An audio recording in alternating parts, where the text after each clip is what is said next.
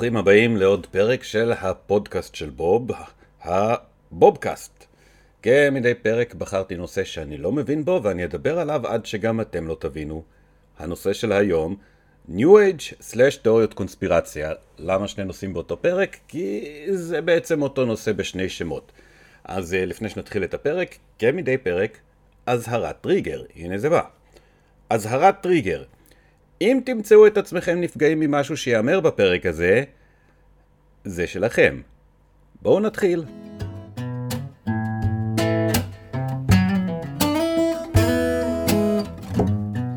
בוב המיזנטרופ לא מבין בתיאוריות קונספירציה. ולמה אני לא מבין בתיאוריות קונספירציה? כי לא עשיתי את המחקר שלי. נכון, הרבה פעמים אומרים לכם ללכת לעשות את המחקר שלכם בגוגל. אבל פעם אחרונה שאני בדקתי, גוגל זה לא מנוע מחקר, זה מנוע חיפוש. אם חיפשת משהו בגוגל ומצאת משהו בגוגל, לא חקרת משהו חדש, לא גילית משהו חדש, זה כבר היה שם קודם. אז אה, אם, אם מישהו שולח אתכם לעשות מחקר בגוגל, תשלחו אותו לחפש בגוגל מי ינענע אותו. אבל בהיסטוריה אני קצת מבין. קצת מבין בהיסטוריה, כי לאורך ההיסטוריה כל דור חושב שהוא הדבר החדש והאמיתי, וכל מי שהיה לפניו, סתם. נגיד, רנסאנס, אנחנו הלידה מחדש. נאו-קלאסיסיזם, אנחנו הקלאסי החדש. מודרניזם, אנחנו המודרני החדש. פוסט-מודרניזם, אנחנו לא יודעים על מה אנחנו מדברים החדש. ואז הגיע ה-New Age. עוד קבוצה של אליטיסטים מלאים בעצמם שבטוחים שהם המציאו את החוכמה. כל דור חשב שהוא המציא את הכל מחדש, בהבדל היחיד שהיה להם מה להמציא. אוקיי, עד ה-New Age הם גם באמת המציאו משהו. הרנסאנס דיברו על לידה, הנאו-קלאסיסיזם על נוסטלגיה, המודרניזם על המצאות, הפוסט-מודרניזם על... הם בעצמם לא יודעים על מה הם מדברים. ועל מה מדבר ה-New Age? על כלום. על זה שהם חדשים, וזהו, אנחנו מהניילונים. זה מה שהאפס אמירה, אפס טקסט. אום... זה, זה אפילו לא מילה, בקושי הבהרה. ייצור. אום... כלום. אז לפני הכל, אני אסכם לכם מה זה New Age, ואולי אני אחסוך לי עוד 20 uh, דקות של דיבורים. New Age הוא קו ההגנה האחרון של האגואיזם, אני מסביר. פעם היו תירוצים ללמה אני עשיר ואחרים עניים, אלוהים רצה. זו דרכו של הטבע. עבדתי קשה, כל מיני כאלה. ולא נשאר כלום. לא נשאר, מה לעשות, הרנסאנס, הניאו-קלאסיסיזם, המודרניזם, הפוסט-מודרניזם, השאירו אותנו בלי כלום, בלי תירוץ. כאן נכנס New Age לתמונה בתור תירוץ עמום טפלוני להכל. במקום לפתור בעיות, משנים את השמות שלהם. אני לא עשיר, זה שפע. אני לא אגוצנטרי, זו רוחניות. מחשבה בוראת מציאות. אני לא אחראי על המציאות. זה המחשבות. זה האנרגיות. זה הצ'קרות. זה דברים נסתרים שאי אפשר להסביר, אבל הם מסבירים יופי למה אני לא צריך לקחת אחריות על כלום בחיים. למה לעשות כשאפשר לחשוב? אני חושב שאני עושה, וזה טוב בדיוק כמו לעשות, כי מחשבה יוצרת מציאות. קחו לדוגמה את הקבלה. הקבלה היא כזאת, לא, לא, לא הקבלה של, ה, של הקבלה, נו, אתם יודעים, לא, יש את הקבלה הזאת של היהודים, שרק גברים נשואים ועשירים בני 40 יכולים לעסוק בה, שאגב באופן די נוח רק גברים נשואים ועשירים בני 40 כתבו אותה. זאת קבלה מסוג אחר, קבלה רצינית, קבלה עם חוכמה נסתרת. אגב, אם חוכמה היא נסתרת אז בעצם זה לא חוכמה. בקצה של הציפורן שלי יש יותר חוכמה נסתרת מבכל הקבלה. רוצים לראות? אתם לא יכולים, היא נסתרת. אז לא, אני לא מדבר על הקבלה הזאת, גם שיש לי מה להגיד עליה הבנתם, אני מדבר על הקבלה החדשה, המגניבה, המונגשת לכולם. קבלה לעם ולעמך.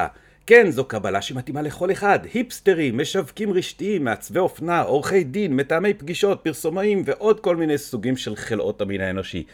כל אלו יכולים ליהנות היום מהדת החדשה והמגניבה הקרויה קבלה. כי הקבלה, כשמה כן היא, עוזרת לך לקבל ולקבל ולקבל. לקבל את עצמך כמו שאתה. אחלה. נכון? היא לא כמו התורה המעצבנת הזאת עם כל הדרישות והעונשים. הקבלה לא דורשת, היא לא מצווה, אין בה חוקי מוסר נוקשים, רק תקווה עדינה שיש תכלית לכל זה, ולכן זה בסדר להמשיך להתעשר כמו חזיר. הקבלה הזאת היא בסך הכל דת light. diet דת, נכון? כל היתרונות של התורה, בלי רגשות האשם. וזה זה מה שעושה כל ה-New Age בסופו של יום. הוא נותן הסברים פשטניים, אך עמומים, ללמה צריך לשלם 500 שקל על מפגש.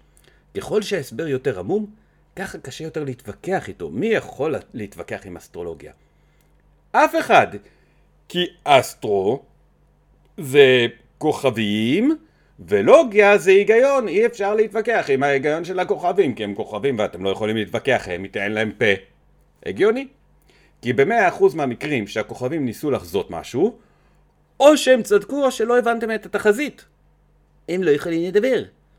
עכשיו, אומרים שאי אפשר לבדוק דברים מיסטיים כמו אסטרולוגיה באמצעות מדע או היגיון, אבל אני חושב שאני יכול. אה, למעשה כבר יש לי הוכחה שאסטרולוגיה זה bullshit, כן כן. רוצים לדעת מה ההוכחה? התאומות מרי קייט ואשלי אולסון.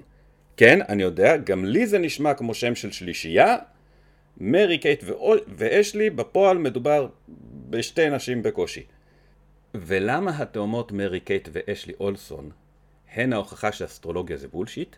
כי שתיהן נולדו באותו יום, באותה שעה, באותו מקום, ורק אחת מהן התחתנה עם האח של ניקולס סרקוזי. והשנייה? לא! מה קרה? הרי לשתיהן יש בדיוק אותה מפה אסטרולוגית, נכון? הכוכבים לא יכלו למצוא לסרקוזי עוד איזה אח או שניים.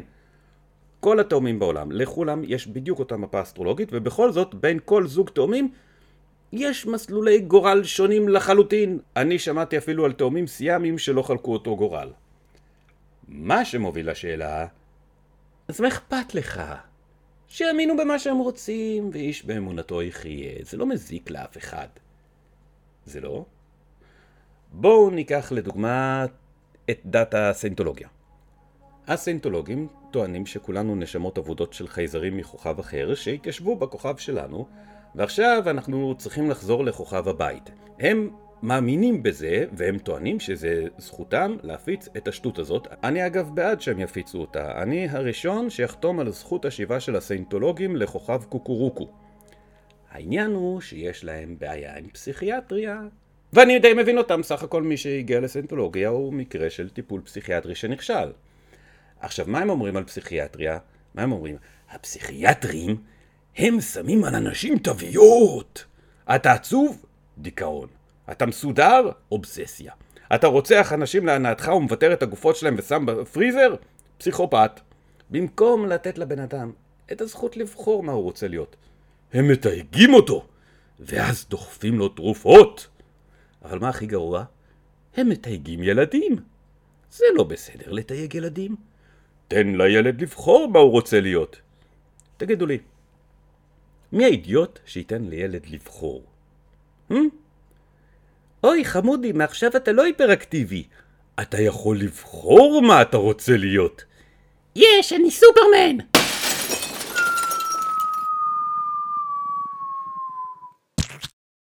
שימו לב לילד הזה, מאז שטיפלנו בו בסנטולוגיה הוא הרבה יותר רגוע.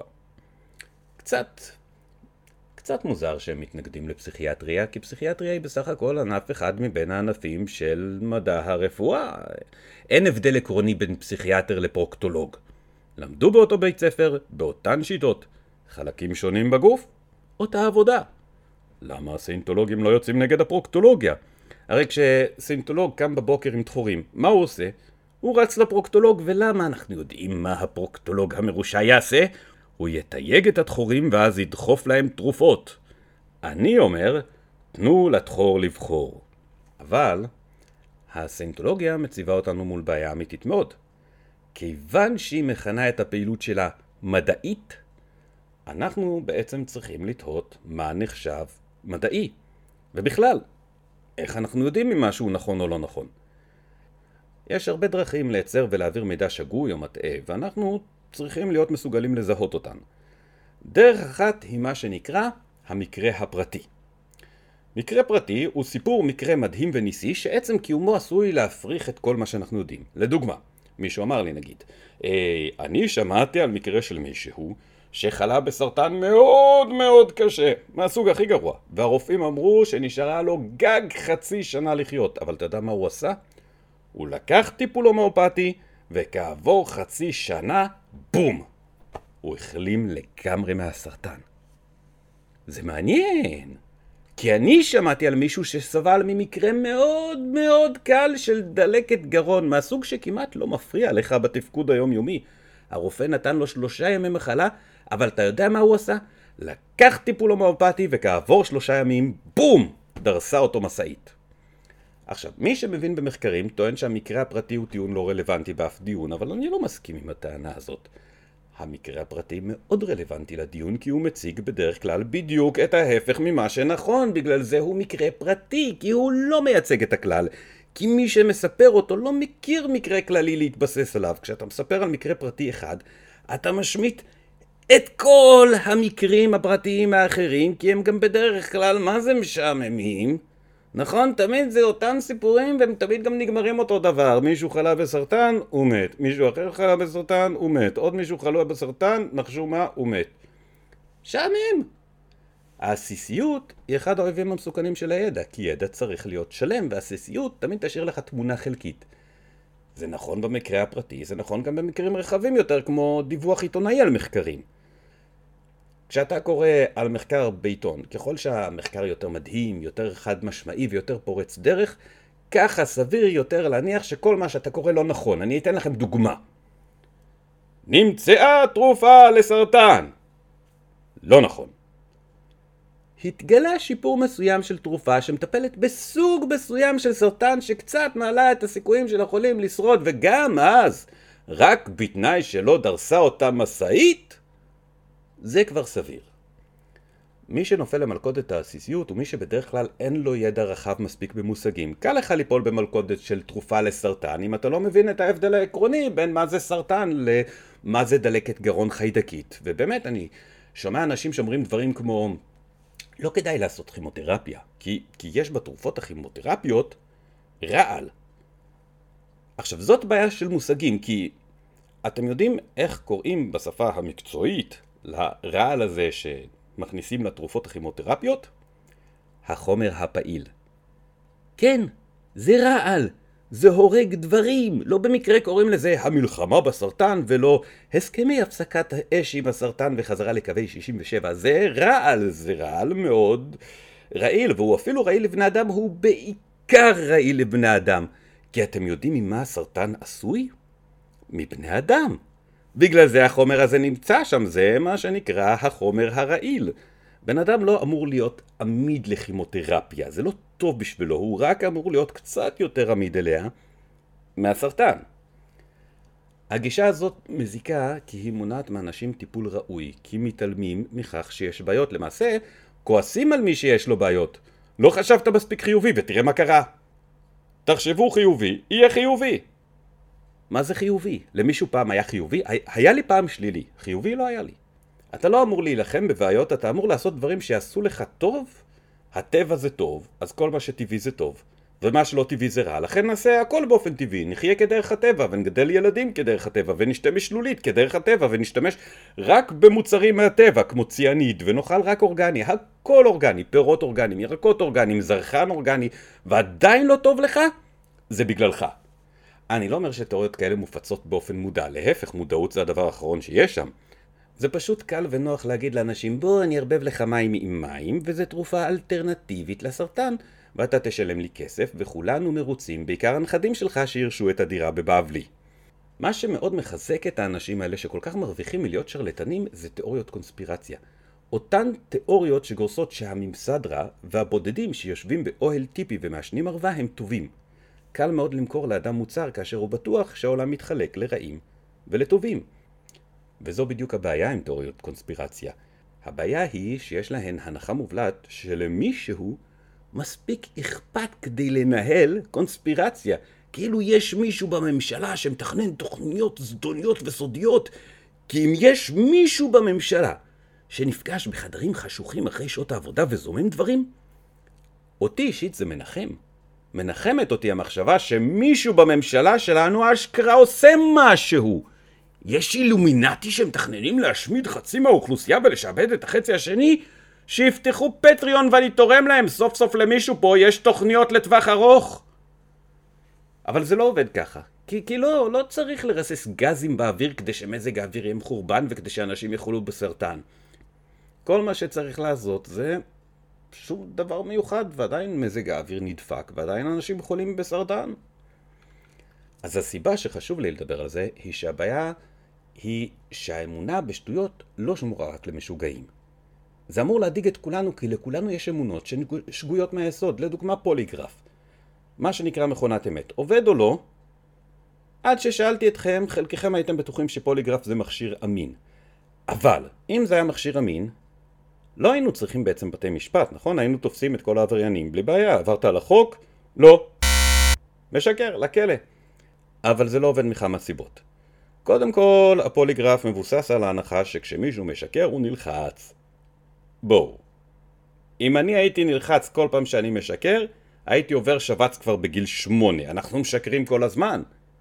אנחנו משקרים יותר מש... אני, אני משקר לבן שלי, לבן שלי אני משקר. אבא, איך באים ילדים לעולם? החסידה מביאה אותם. אה, ומונגולואידים? סכנאי! אין, אנחנו משקרים כל כך הרבה שאפשר גם ללמוד לשקר לפוליגרף. זה אפשרי וזה קורה. ומי שהכי קל לו לשקר זה פסיכופטים, כי הם לא ממש מודעים להבדל שבין שקר לאמת, וזה יהיה קצת חבל אם יש לנו מכשיר שתופס את כל הפושעים, חוץ מאת הפסיכופטים.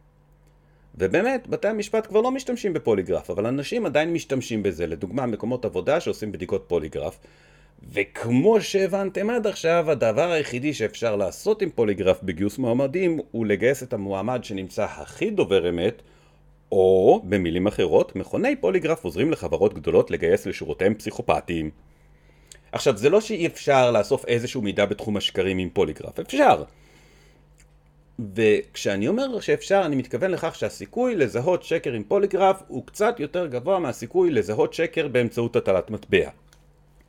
אבל, גם אם הפוליגרף יעיל ב-90% מהמקרים, עדיין חסרים 10% כדי שנוכל לקרוא לו מכונת אמת. זו מכונת כמעט אמת. וכמעט אמת היא הכי שקר שיש. ואפילו, אפילו אם הייתה מכונת אמת של 100%, אפילו אם היא תמיד הייתה מגלה כשמישהו משקר, היא לעולם לא הייתה עוזרת לנו עם הפשעים שאנשים מבצעים בשם ה-New Age והקונספירציות. כי היא יכולה למנוע מאנשים לשקר אחד לשני, אבל היא לא יכולה למנוע מהם לשקר לעצמם.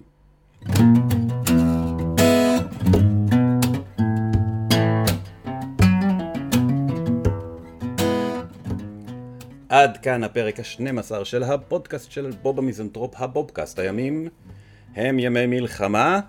אה, אני מקווה שאתם שומעים וכבר לא. אם זה עדיין ככה, בכל זאת, אני מציע אה, על הדרך להגיע בהתנדבות, לעשות סטנדאפ מול חיילים.